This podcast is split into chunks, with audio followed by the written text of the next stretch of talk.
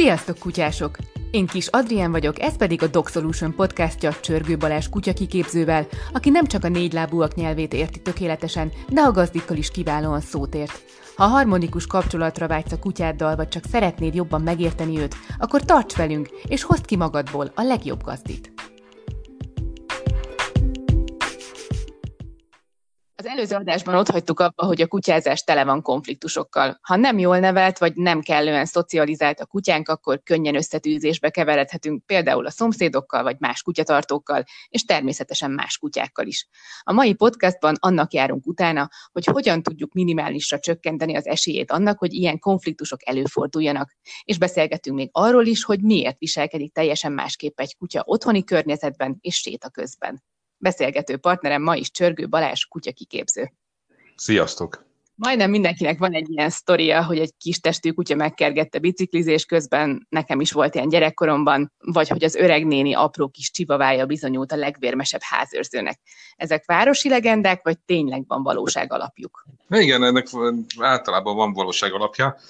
Igazából nincs rá bizonyíték, hogy ennek genetikai okai érnének. A háttérben olyan okok húzódhatnak meg, hogy kevesebb hangsúlyt fektetünk egy kis testű kutyának a szocializációjára, meg a nevelésére, mint mondjuk egy nagyobb testű kutyának. Gondolj csak bele, hogy hogyha van egy rottweilerem, akkor sokkal óvatosabb leszek, és figyelek arra, hogy ez a kutya ne viselkedjen agresszíven, meg szót fogadjon.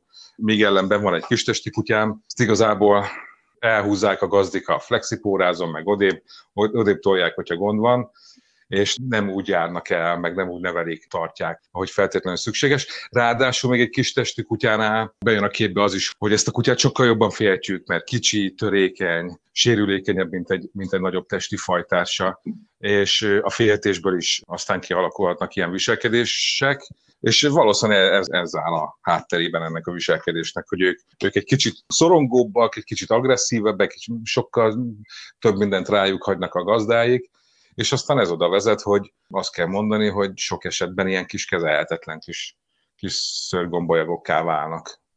A kutyák tisztában vannak azzal, hogy ők picik, tehát hogy érzik a méretkülönbségeket, vagy csak azért viselkednek így, mert a gazdájuk az elkényezteti őket?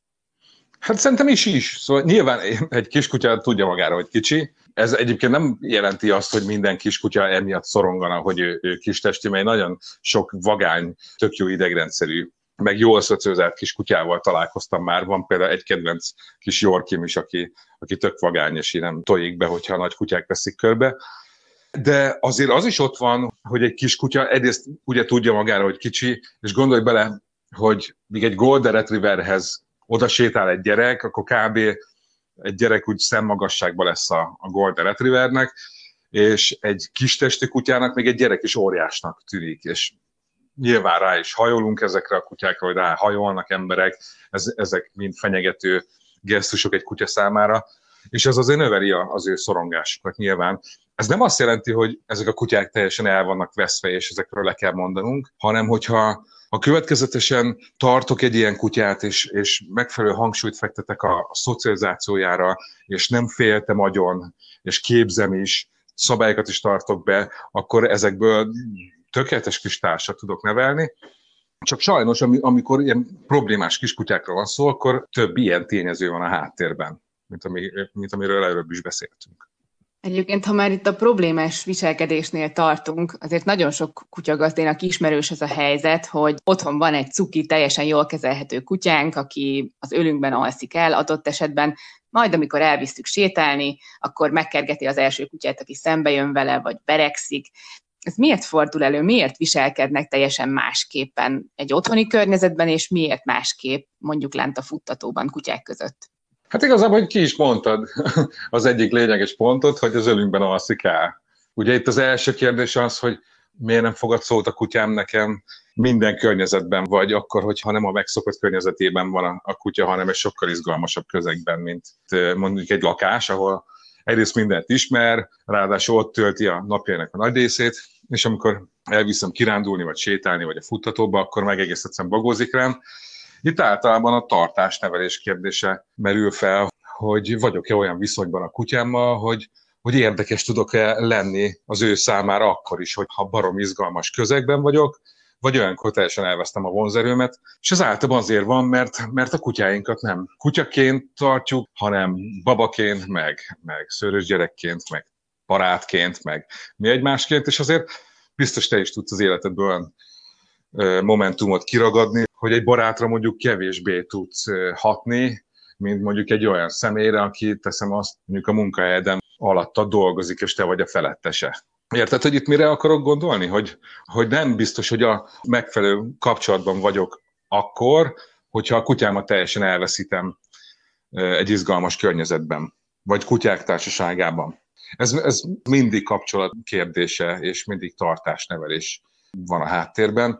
Hogyha ha van megfelelő távolság köztem meg a kutyám között, tudok rá hatni. Egyrészt meg is tanítottam neki nagyon sok mindent, mert mondjuk a behívás az egy ilyen dolog, hogy ezt tanítanom is kell, de azért ahhoz tekintélyemnek is kell lennem egy, egy, egy gazdastátuszomnak, eh, ahhoz, hogy a kutyám be tudjam hívni, vagy, vagy érdekesebbé tudjak válni számára, mint egy másik kutya, vagy mondjuk meg tudjam tiltani neki azt, hogy, hogy oda menjen egy másik kutyához, vagy megkergessen egy galambot, teszem azt, vagy, vagy bármi ilyesmit. Ahhoz nyilván tekintély is kell, meg jó viszony is kell hozzá, meg ezen dolgoznom is kellett még a múltban. Ezek miatt van az, hogy a kiskutyámat tökéletesen el tudom veszíteni egy izgalmasabb szituációban. Most egy visszatérve ebbe a főnök, vagy gazdi, és kutyus viszony, meg, meg a, a barát, jó barát, meg szőrös gyerek vonatkozásba, itt egy olyan példával tudnék neked élni, hogy mondjuk elmentek egy céges bulira, és mondjuk a kollégádnak, aki a barátod, azt mondod, hogy figyelj, ne ígyál már többet, mert holnap teljesen tacs leszel, és nem fogsz tudni dolgozni. Akkor ez a barátod neked megfogadja ezt a tanácsodat, vagy nem? Mit mondasz hát, erre? Tudom. Nem tudod, ugye? Vagy Étől megfogadja függ. Szerintem nem. Lehet, hogy nem. Igen, igen. És hogyha a főnöke megy oda, mondjuk Bandihoz, hogy figyelj, ha még egyet iszol, akkor ki vagy rúgva. Akkor mi lesz?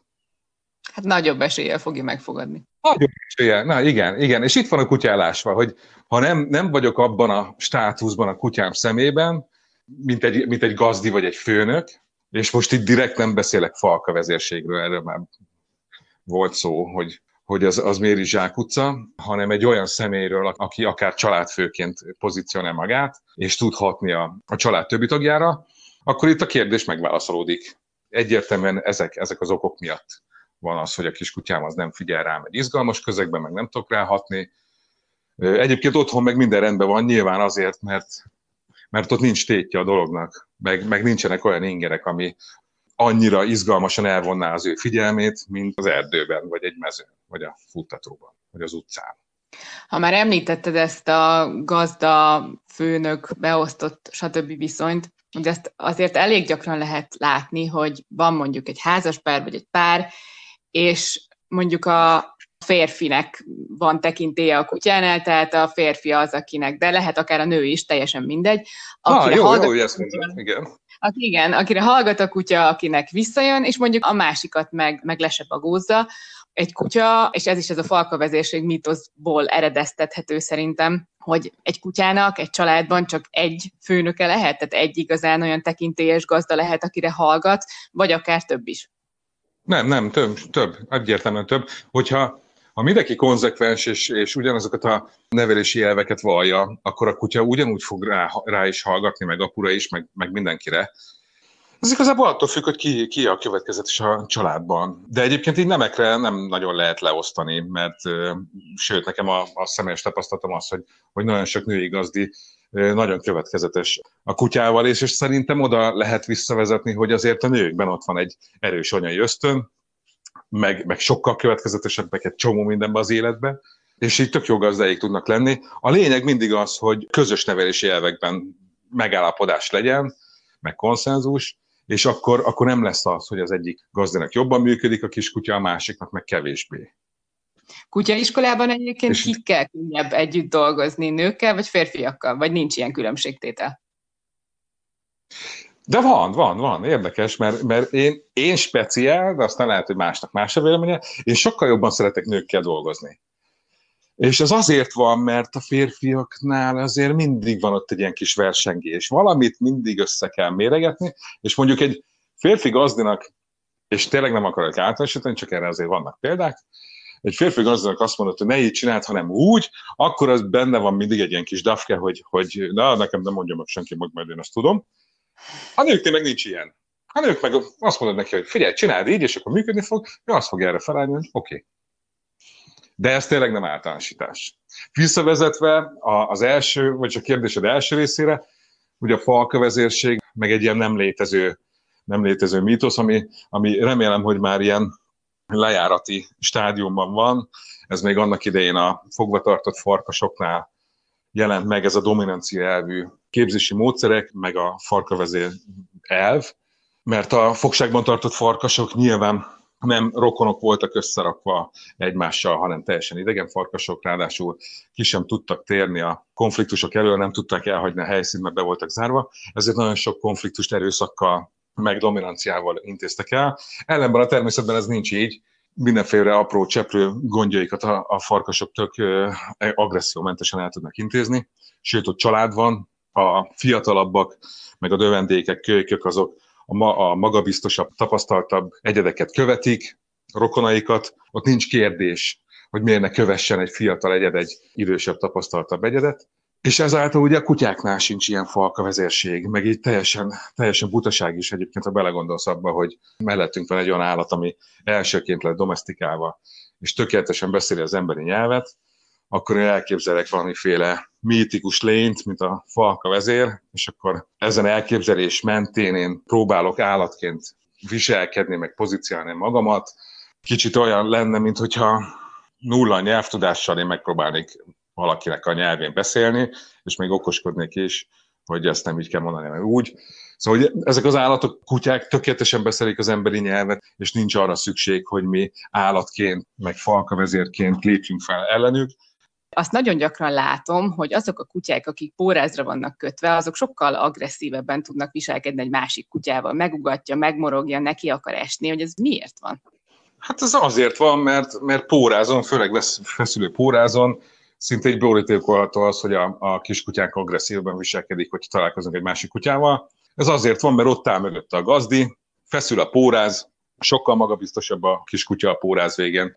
Nyilván te nem sokat jársz kocsmába, de de el tudod képzelni azt a szituációt, amikor van valami feszkó, és az egyik mondja, hogy fú, fogjatok le, lefogják a srácot a haverja, és akkor ott nagyon kinyílik a szája, és elkezd, elkezd hőbörögni, hogy engedjetek el, mert mindenkinek leharapom a fejét. Hát körülbelül így működik az, hogyha a kiskutyáink a pórázon összetalálkoznak, és feszülő pórázban találkoznak egymással, akkor lesz egy ilyen, hogy sokkal agresszívebb viselkedést mutatnak. Ezt egyébként meg lehet előzni avval, hogy hogy ha már pórázon összeengedjük a kutyákat, de, de így nagyon nem kéne őket összeengedni pórázon, mert teljesen felesleges hajcihő, és elkerülhetetlen, teszem azt, akkor azt mindig lazítsuk be a pórázt, és úgy, úgy közelítse meg egymást a két kutya, hogy jó esélye az történik, hogy megszagalja az egyik a másikat, nyilván jó szocializált normális kutyákról beszélünk, és akkor mindenki megy a maga útjára.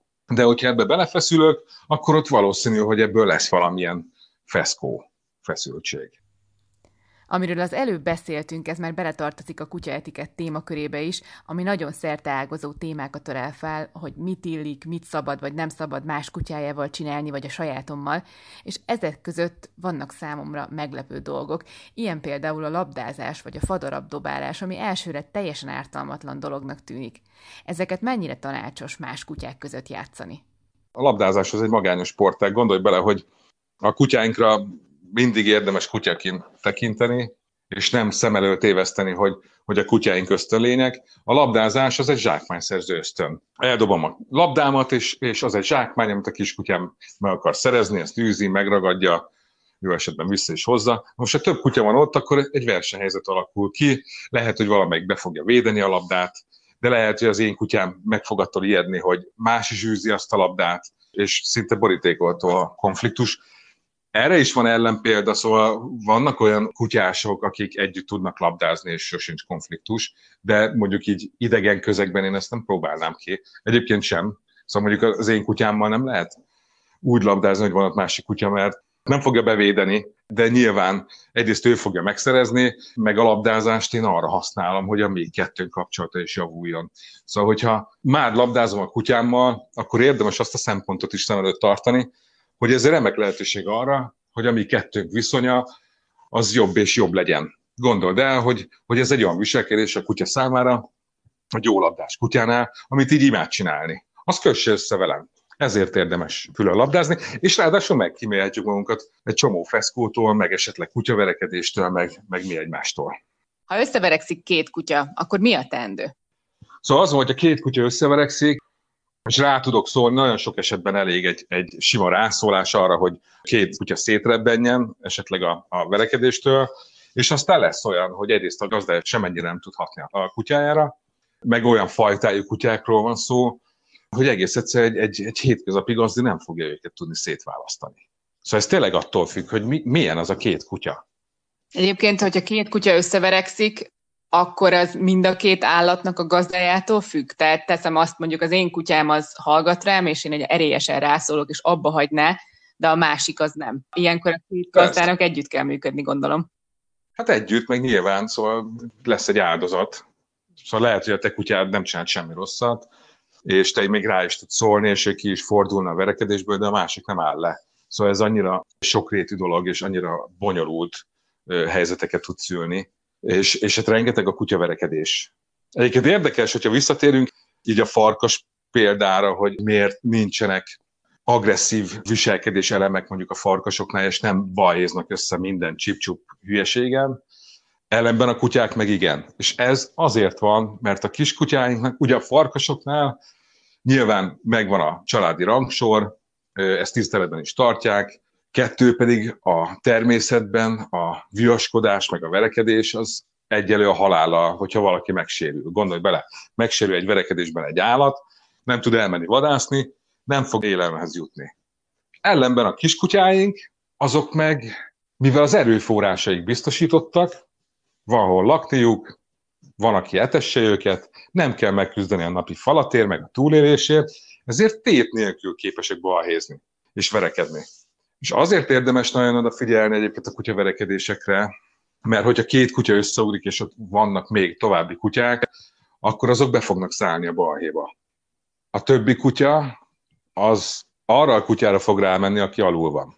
Szóval nem, nem lesz ilyen igazságszerep, hogy a jó mellé állunk meg, bármi ilyesmi. Aki vesztésre áll, arra megy az összes többi. Több olyan gazdítól hallottam, akinek általában kisméretű kutyája van, hogy ilyen konfliktusos helyzetben az az első reakciója, hogy felkapja a kutyáját. Erről mit gondolsz? Hát nyilván nem a legjobb módszer, hogy felkapom a kutyámat, mert akár begyűjthetek még egy hasbaharapást is, hogyha ha a másik kutya felugrik, és mindenképpen akarja fogni a kutyámat. Nincsenek jó receptek, sajnos. Szóval a, a, rám támad egy kutya, vagy a kutyámra rátámad egy kutya, akkor, akkor nincs jó recept. Meg nyilván el kell tudnom kergetni azt a másik kutyát, vagy rá kell tudnom szólni, de igazából az lenne az optimális egy ideális világban, hogy a másik, kutyá, másik kutyának a gazdája is figyel a kutyájára, és akkor nem történnek meg ilyen szituációk. De ezt így laikusnak, meg egy hétköznapi gazdának elmondani azt, hogy mit csinálják kutyatámadás esetén, így igazából szerintem nincsenek jó receptek. Vannak ilyenek, hogy így emelt ki, meg le kell tépni a erejét, meg ki kell emelni, meg le kell folytani, meg szét kell húzni őket a lábuknál fogva, meg a, az ágyékába belecsípni, de rutintalanul, vagy úgy, aki még, még nem csinált ilyet, vagy, vagy nem ez a munkája, az így nagyon nehezen fogja tudni ezt kivitelezni. Nem is ajánlom senkinek. Szóval inkább el kéne kerülni ezeket a konfliktusokat. Tudom, hogy nem lehet, tényleg nincsen jó recept, de ez egy kicsit olyan, amikor ilyenekre tanítanak gazdikat, hogy mit kell csinálni ilyen esetben, mint amikor így felidézem azt, hogy természetcsatornákon arról van szó egy cápa kutató szájából, hogy mit csinálja cápa támadás esetén. Hát én nem tudom, hogy mit tudnék csinálni cápa támadás esetén, valószínűleg kapálóznék és próbálnék kijutni a partra, miközben mindenki azt mondja, hogy pont ezt ne csináld. Rá kell ütni az orrát. Ez szerintem pont egy ugyanilyen helyzet. Igen, ezt, rá kell ütni azon. Lenne nekem olyan lélek jelenlétem, hogy na most eszembe jut, hogy mit mondott Steve Irwin ezelőtt tíz évvel a National Geographicon, hogy koppint csak rá a cápa Nem, nem fog eszembe jutni, és nem lesz akkor a lélek jelenlétem, hogy ezt megtegyem. Hasonló, múltkor olvastam egy cikket, hogy most a bükkben is megjelentek a medvék, hogy mit kell csinálni, és hát nagyon vicces olvasva, tehát én is elképzeltem magamat ebben. Olvasva nagyon vicces, igen. Igen, igen. Valószínűleg úgy menekülnék, hogy, hogy öröm lenne nézni, a pedve meg utolérne. Szerintem ez történne. Ez, ez, csak ezt az egyet tudom megjósolni magamnak egy ilyen helyzetben. Erre a verekedésre visszatérve, mennyire gyakran fordul az elő, hogy játékból alakul ki a verekedés? És ha ez így van, akkor mik azok a jelek, amiket felismerhetünk, hogy ez játéknak indult, de aztán elfajult?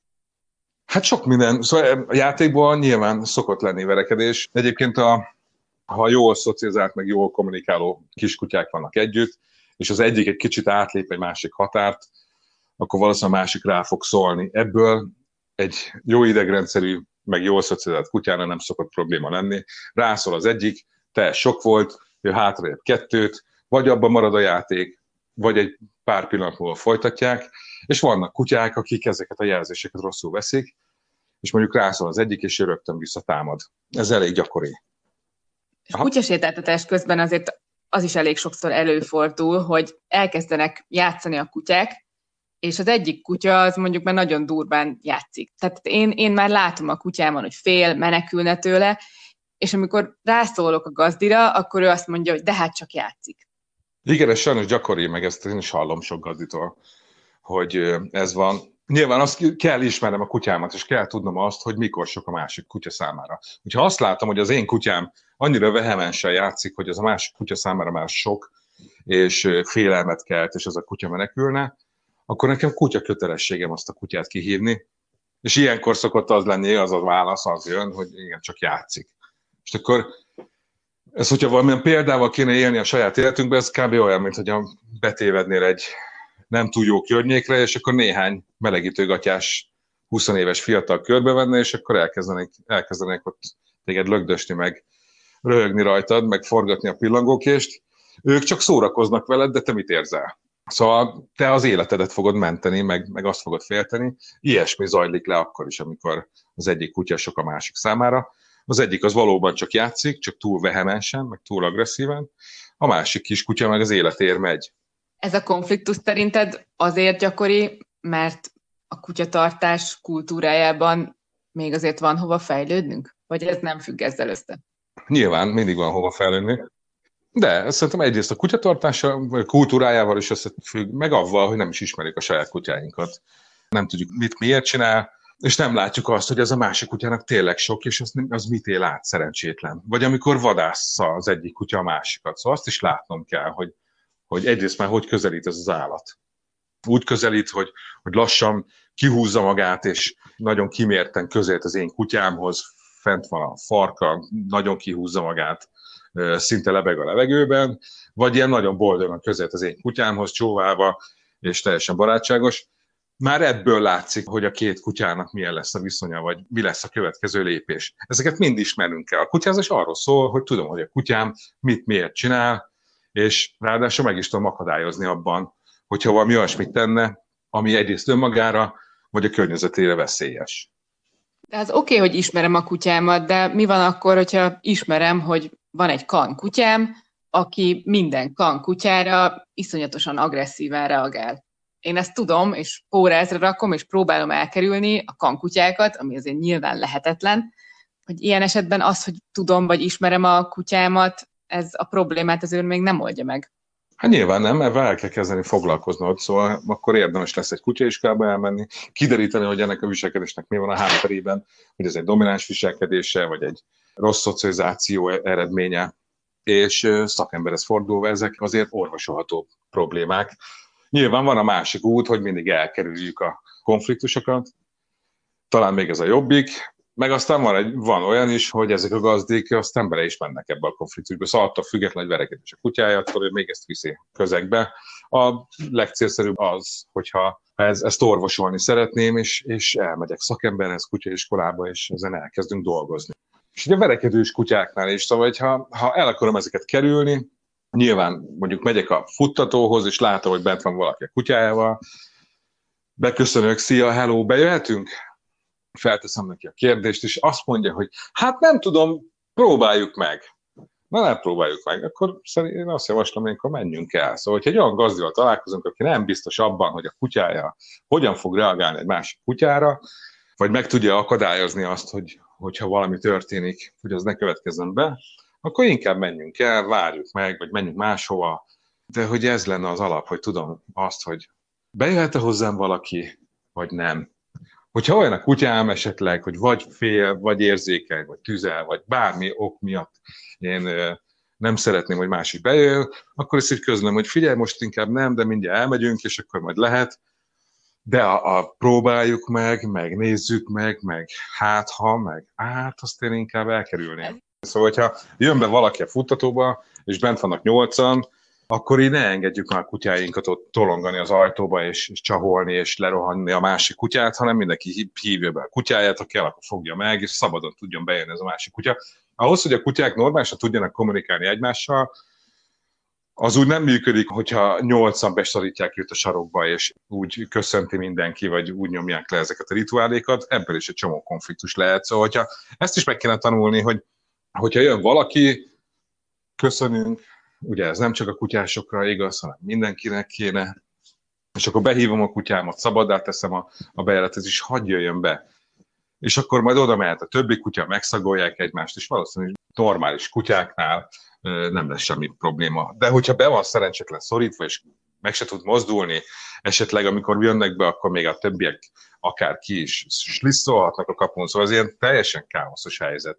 Ezekre is oda kéne figyelni szerintem felelős állattartóként, hogy már hogy jön be hozzánk valaki, vagy én hogy megyek be.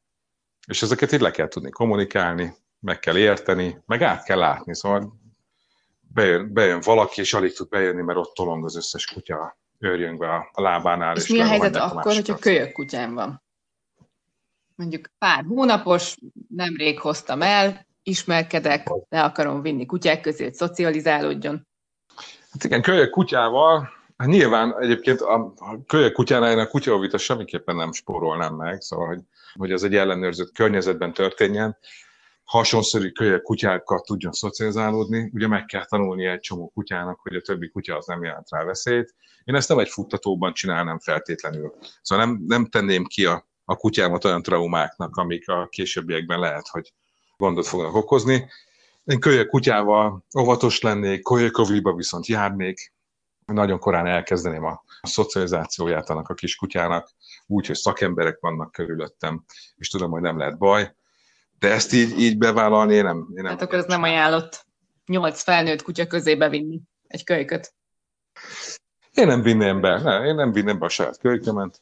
Nyilván azt szeretném, hogy tökéletes legyen az ő kis gyerekkora jól hozzászokjon. Lehet, hogy olyan kutyák vannak bent a futtatóban, akik egy rossz élménye fogják gazdagítani a kiskutyámat, ami aztán a későbbiekben tényleg komoly gondokhoz vezet. A kölykor az, az egy ilyen, Meg ilyen helyzet. sok felnőtt kutya türelmetlen a kölykökkel. Például az én kutyám is ilyen. Tehát annyira nem díjazza, amikor ráugrálnak. Igen, azt, igen, valaki nem, igen, lehet, hogy túlságosan rászólnak, bármi lehet. Szóval tényleg azért őrájuk úgy kell tekinteni, mint a, mint a gyerekekre. Szóval az egy nagyon érzékeny fejlődési szakasz ahol aztán sok-sok hibapontot be lehet gyűjteni, meg, meg rossz élményt begyűjteni. Miért fordulhat az elő, hogy egy kutya megharap vagy megkap valakit? Általában azért, mert nagyon sok érzékeny kutya van. Nagyon ritkán harapnak úgy meg kutyák embereket, hogy az ott tökös és, és valóban meg akar harapni. Általában mi rontunk el bizonyos dolgokat, megközelítés, meg ahogy viszonyulunk a kutyákhoz is, ebből történnek az ilyen megkapások vagy megharapások. Gondol ki hogy nagyon sok az érzékeny kutya, és egész egyszerűen minden kutyát meg akarunk simogatni folyamatosan, ráhajolunk arra a kutyára, meg akarjuk esetleg ölelni, szóval olyan viselkedéseket produkálunk, amik, amiket a, a kutyák nem vesznek jó néven, és általában ezek a balesetek ebből következnek be. A gyerekharapások is zömmel ezért vannak, mert esetleg mondjuk egy gyermek meg akarja ölelni azt a kutyát, az meg nem biztos, hogy jó néven veszi. Most is voltam egy kis tacskó, ilyen kis morgós, harapós, kitámadós kiskutya, egyértelműen látszott szegény kiskutyán, hogy így be van tolja mindentől, és így nyúlkálnak hozzá, nyilván odakap, meg hörög-morog, ilyenkor ez a viselkedés meg ugye abban marad. Ezen és mi történik akkor, hogyha mondjuk futás közben, vagy az utcán sétálva szembe jön velünk egy, vagy akár több idegen kutya, akinél nincs ott mellette a gazdája. Lehet ez akár úgy is, hogy egyedül vagyunk, vagy kutyával, hogy ilyenkor mi a teendő? Tehát, hogy nagyon sok ilyen ugyanúgy a medvetámadáshoz hasonlóan terjed, hogy ne kezdj el futni, ne kezdj el hátrálni, ne nézz a szemébe. Ezek közül mi az igaz, hogy lehet ezeket kivédeni? Ha mondjuk agresszíven lépnének fel. Itt is az van, hogy azért tényleg az nagyon ritkán fordul el, hogy egy kutya nagyon tökös és agresszív, és úgy akar megharapni valakiket. Nyilván futók azok azért vannak kitéve nagyobb beszélnek, mert mozgásban vannak, zsákmánynak tekinteti egy kutya, és elkezdi űzni. Itt is az van egyébként, hogy így elkezd ugatni egy kutya egy futót, esetleg az mondjuk úgy lép fel, hogy megijedt tőle, vagy, vagy bizonytaná válik, az magabiztossá teszi a kutyát. Itt sincsenek erre sem jó praktikák. Nyilván, hogyha én futnék, és elkezdene felém futni egy, egy ugató kutya, akkor az lenne az első, hogy megállok. Lehet, hogy egyébként abból, hogy megállsz, oda megszagol, és el fog menni, szóval nem, nem történik különösebben baleset. De itt megint az van, hogy miért vannak olyan kutyák, hogy én nem tudok futni, mert ő kitör, és meg akar engem ugatni, vagy meg akar harapni, vagy úgy csinál, mint meg akarna harapni, de, de egyébként ez sem jellemző.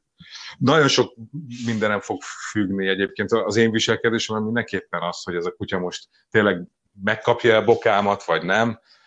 Nyilván, hogyha határozott vagyok, meg, meg magabiztos, akkor ez kevésbé fog előfordulni, mint hogyha pánikszerűen reagálok rá hasonló a helyzet, mint egy pórázos szituációnál, szóval hogy magabiztosabb lesz az a kutya, hogyha én azt látja, hogy, hogy én megijedek tőle és bizonytalaná válok, ezáltal hogy magabiztossá. De hát nyilván erre sincsenek jó receptet. Az, az lenne az, az ideális világban a legszebb, amikor így ezek a kutyák beívhatóak, és, és nem rontanak rá bringásra, meg gördeszkásra, meg a futókra, meg mi egymásra, megint csak a gazda Hát igen, és én azt látom, hogy azért ez egy ördögi kör, mert azok az emberek, akik mondjuk egy ilyen esetben nem tudnak jól reagálni, az sokszor azért van, mert mondjuk gyerekkorában érte egy kutyatámadás, vagy érte egy rossz élmény, és már eleve fél tőlük. Hát meg itt különben is miért, miért kell nekem védekeznem azért, mert mondjuk futok. Szóval most nem a kutyások ellen akarok beszélni, vagy a futók pártját akarom fogni, egyik oldalra sem akarok állni, de hogy nekem nem kéne tudnom, hogy hogyan reagáljak egy ilyen helyzetben, mert, mert ha már városi kutyázásra beszélünk, és lakásokban, meg, meg, meg zsúfolt városokban tartunk kutyákat, akkor erre mindenféleképpen oda kell figyelni mindenkinek, hogy a kutya nem szaladgálhat szabadon, és nem kergethet meg gyerekeket a biciklin, meg, meg futókat a Margit szigeten. Ez ebben jár. Felelősség. Hát igen, valahogy mindig, mindig az az érzésem, hogy ugyanoda lyukadunk ki a felelősséghez, meg a, a saját magunk Ugye, ismeretéhez. Igen, meg a kézben tartatóság. Szóval, hogyha kutyámat azt látom, hogy ki akar ugrani bármire, akkor itt tudjam lehívni, meg tudjam neki azt megtiltani. Ez rengeteg munkával fog járni, szóval ez nem fog jönni magától.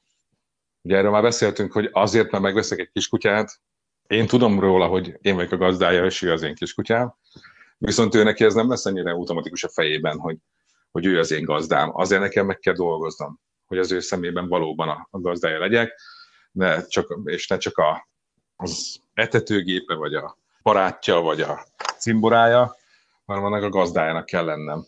És hát látod, csak néhány dolgot csoroltunk fel, és, és rengeteg, rengeteg felelősség, meg, meg szituáció, meg konfliktus eredhet abból, hogy én kutyát tartok, és városi környezetben élek vele. Hú, hát ez nagyon érdekes volt, Balázs, köszönjük szépen. Szerintem rengeteg hasznos információt kaphattunk, remélem a kutyás gazdik tudják majd ezt kamatoztatni.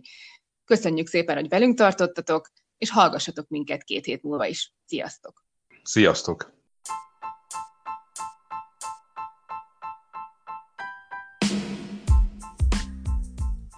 A Dog Solution Podcast következő részében Kutyával és gyerekkel bármit el lehet adni, tartja a mondás, és valóban, az internet tele van cuki kutyás videókkal. De vajon tényleg annyira cukik ezek a videók? Lehet, hogy ami nekünk embereknek vicces és szórakoztató, az a kutyáknak kínszenvedés? Ha szeretnéd felismerni és jól érteni a kutyád jelzéseit, akkor tarts velünk két hét múlva is. Kutyázzunk együtt!